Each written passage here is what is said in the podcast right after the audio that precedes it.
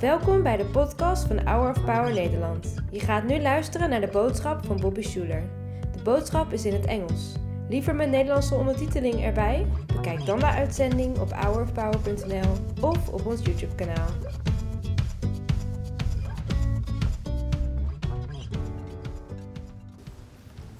Well, today is uh, the final Sunday of Advent. So let me just begin by asking you this question What is something that you really adore? You know, like you really you adore this thing or person or I can tell you something Cohen, my son adores. He adores Disneyland. I took him yesterday. We have annual passes to Disneyland that were given to us by friends of ours. And it is amazing that for years I have taken this kid to Disneyland almost every Saturday forever. And every single time he acts like it's the very first time. He'll just get so excited and he starts dancing and he gets all thrilled and he starts telling everybody he's going to go to Disneyland. And even when we leave, you know, a lot of kids are crabby and they're upset. He just goes, Thank you, Daddy. Thank you so much, Daddy. And then, like, when we get home, he'll say, I want to tell mommy I went to Disneyland. I want to tell mommy. He's like, okay, go tell her. So he'll run into the house and go, Mommy, I went to Disneyland. Daddy took me to Disneyland. But what do you adore? So Cohen adores, you know, Disneyland. Maybe you adore fashion and you, you love clothes and design and you love special fabrics and colors and you, way, you love how, they, how there's always new techniques or events or ways in which you know, dresses or suits or whatever it is, you just enjoy it and you adore it. Maybe you like architecture. My grandpa Schuller adored architecture. He built, um, you know, there's nowhere in the world you can find more than one gold medal architect except at the Crystal Cathedral campus where you can find three. In fact, I believe he's the only person in the Architectural Hall of Fame that's not an architect. Isn't that amazing? But he could sit for hours and talk about all these things and I didn't understand it all, but I did love it and enjoy it. Or maybe you adore something even better. Maybe you adore your kids or maybe your grandkids. Maybe it's some other relationship. Maybe you just got a new girlfriend or new boyfriend or something. You just adore. You just think about this person all the time. And isn't it interesting when we have things in our lives and we adore them and we think about them a lot, how it can affect the way we talk, can affect the way we look? If I told you, uh, picture someone in like all black leather that rides Harley Davidsons, you would say that person is a a biker, right? You just picture that. Or like if I said picture a teenage girl with pom poms that likes to dance a lot, you would say, well, that's a cheerleader, right? So there's, it's weird how when we adore things or become part of these groups, we, we even change the way physically we look and we even talk differently. Isn't that interesting?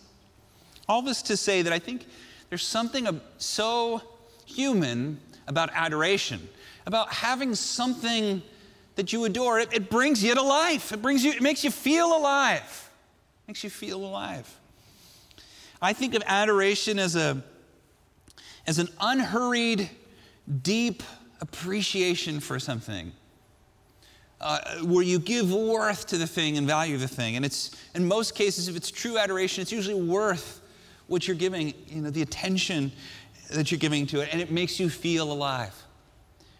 Today, and I talk about this word a lot, today we live in a world, though, that, that it, the passion for things seems to be going down for good things. You know, passion for bad things is going up, but good things goes down. And in fact, there's a chronic problem that I, I can't speak to this authoritatively, but the, that in the clinical world, there's this word anhedonia that's being used a lot that used to be almost non existent. And that's the word anhedonia is not depressed, but it means it's the inability to experience pleasure. It's happening particularly with a lot of younger people that what happens when you look at a lot of bright lights and loud sounds and these types of things, it begins to almost kind of fry your brain a little bit where it makes it very hard to enjoy the simple pleasures of life, like fishing or going for a walk or having a meaningful conversation with a friend. It's a clinical word that means you just can't experience pleasure. Maybe you're here today and you kind of feel that way sometimes. You feel a little bit numb.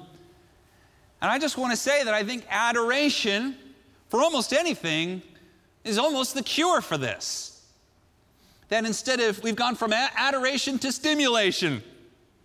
And I wonder, what do you adore? What do you really adore? Well, the problem is, with all these things that we adore, whether they're you know, sports heroes or groups that we're a part of or people, all things fade away, don't they? All things rust and rot, are pecked away by birds and bugs. All things wither and wrinkle. All things turn gray. Everything burns. It's positive church. Except one thing. Except one thing the kingdom of God, which is in this building, swirling all around us and inside of you right now. And there's only one person who will never fade the Lord Almighty.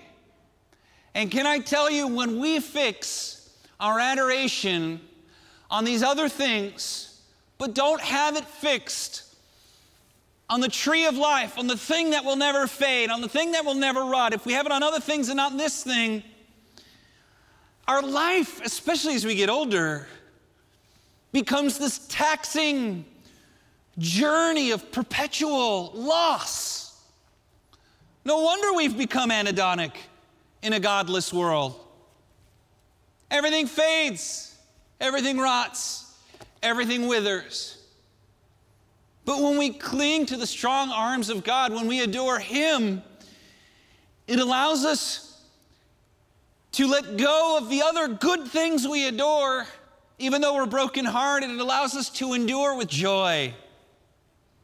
So let's adore the Lord most of all. Just, just take a moment, close your eyes, and just say in your own heart, Lord, I adore you. I love you. I love your kingdom. Thank you for Christ and the cross and the resurrection. Thank you for your spirit. Thank you for life. Thank you for air in these lungs. Thank you for blood in these bones. Thank you for my friends and my family. Thank you. Thank God for God. Thank God for God. Thank you, Lord. Thank you. We adore you. We worship you. Just take a deep breath and let your shoulders drop and let your tongue fall from the roof of your mouth and let your face relax. And Just say, God, I trust you. I adore you. I love you. You're a healing God. You're a saving God. You're a merciful God. You're a friendly God. You're a joyful God. We thank you. We love you. Do you even experience it there? In Jesus' name, amen. We have to say amen in Presbyterian churches where people keep their eyes closed. You know, you, you, you feel it, don't you? you? Just in that moment, there's just the joy of, of adoring the Lord and just enjoying His presence. It allows you, in a weird way, to enjoy other things better. I think so often we forget that God wants your worship. You know, He wants your, He wants, He wants your company. The scripture that Hannah read from Luke today was Luke chapter 2, probably the most famous Christian verse. Luke chapter 2, verse 8, and it says, And there were shepherds living out in the fields nearby, keeping watch over their flocks in the morning? At night, right? Everybody say overtime. you know what's interesting about this passage? When most of us picture these shepherds, we're picturing middle to older age men in robes with white beards and canes. That's usually the picture that you see. You know what a first century Bible reader would have pictured? He would have pictured someone like this. Shepherds were almost always teenage girls.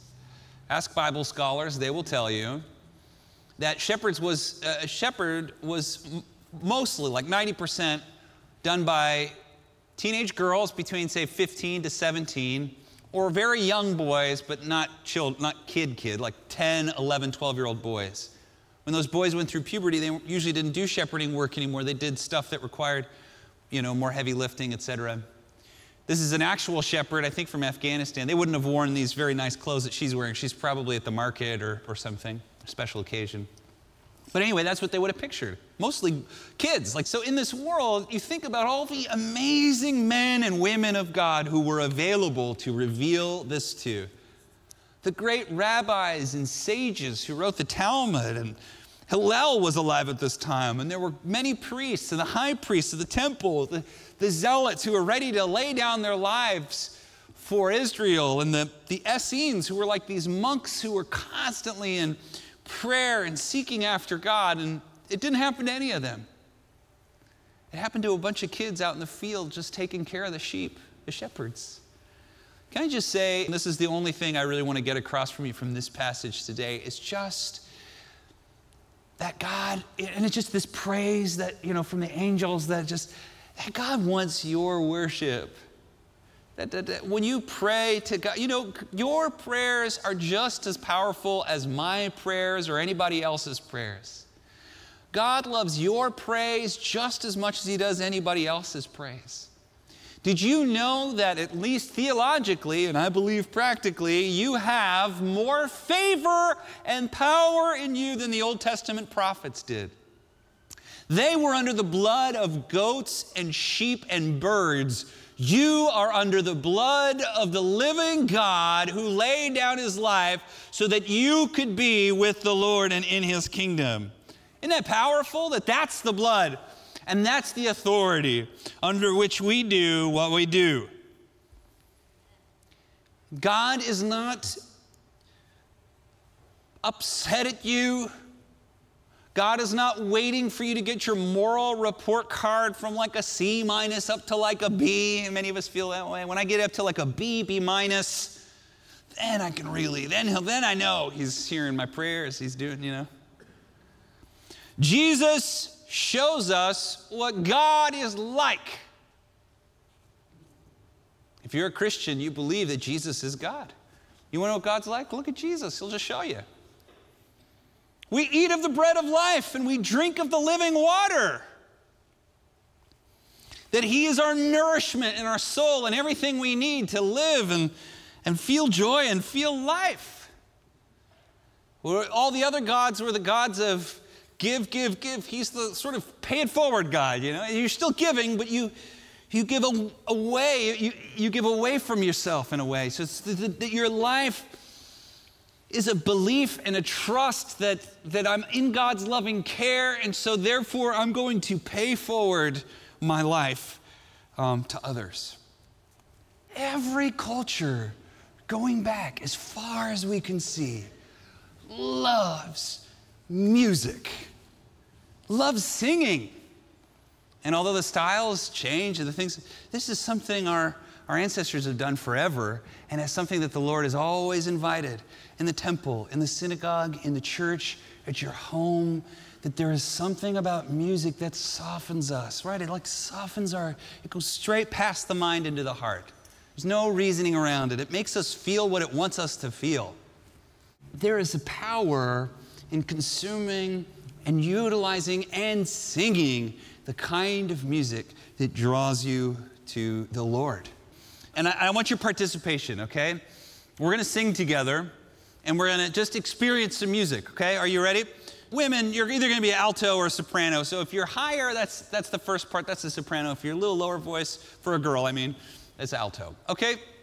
So I'm gonna sing this first line and I want you to, to sing it with me, okay? The first one is the violins. Not violence, violin. Okay? So it goes like this the violins are singing with joyful ringing. Okay? So here we go. Ladies, it's going to go like this The violins sing with joyful ring. The violins sing with joyful ring. It was a little sharp that time, but I, I went too hard. Okay, girls, here we go. If you have a higher girls and you're female, let's sing it together. And if you see your wife not singing, you just that you can finally get her back. You know. Okay, here we go. Ready? Women, here we go. The with joyful ring, the violin sing with joyful ring. Nice, that's good, pretty good. Thank you, choir. I'm a little help from the choir, which is uh, it's not cheating at all. Now, if you're a little bit lower voice, you're female, you're gonna be a clarinet, all right? And it goes, the, the. I can't, it's in that weird zone between falsetto and normal. The clarinet, the clarinet goes doodly doodly doodly doodly det. the clarinet, the clarinet goes doodly doodly doodly dead. All right, women, here we go again. The clarinet, the goes doodly doodly doodly doodly dead. The clarinet, the clarinet goes doodly doodly doodly dead. Okay, okay, sopranos, altos together. Here we go. The Come on, louder.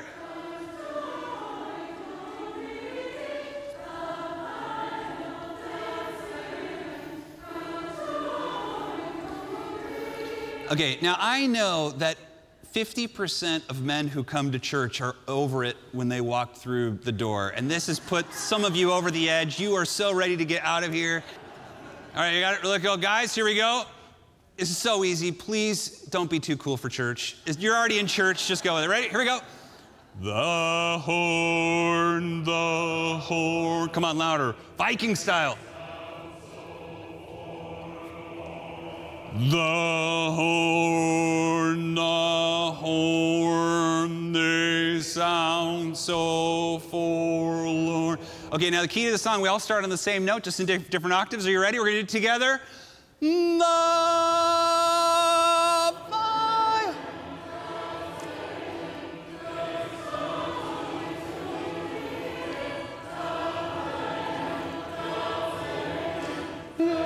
on, let's do it louder, louder, church. Come on, one more time.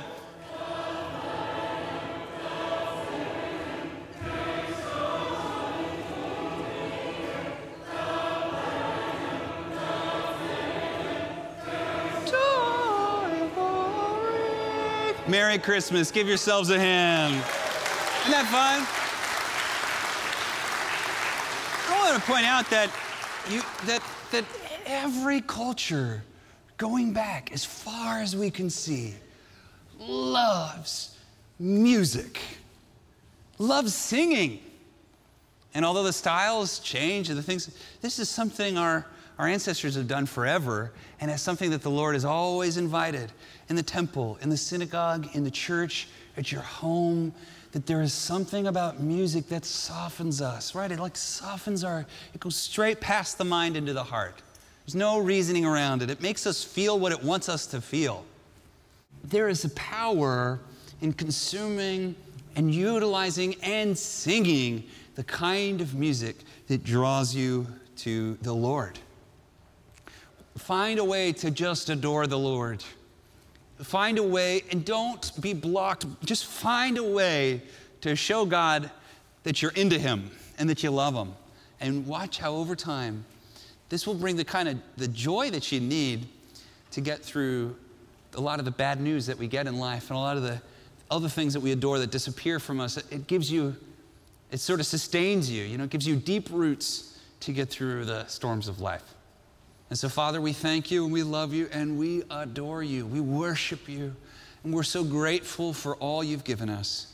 I ask in Jesus' name, Lord, that this year, as we adore you and value you and worship you, that we would soften our heart towards our neighbor and our enemies and people who offend us, that we could be in a spirit of kindness and brotherly love towards people that we live life with. Father, we thank you so much, and it's in Jesus' name we pray.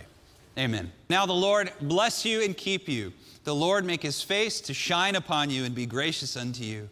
The Lord lift his countenance upon you and give you his peace. In the name of the Father and of the Son and of the Holy Spirit. Amen.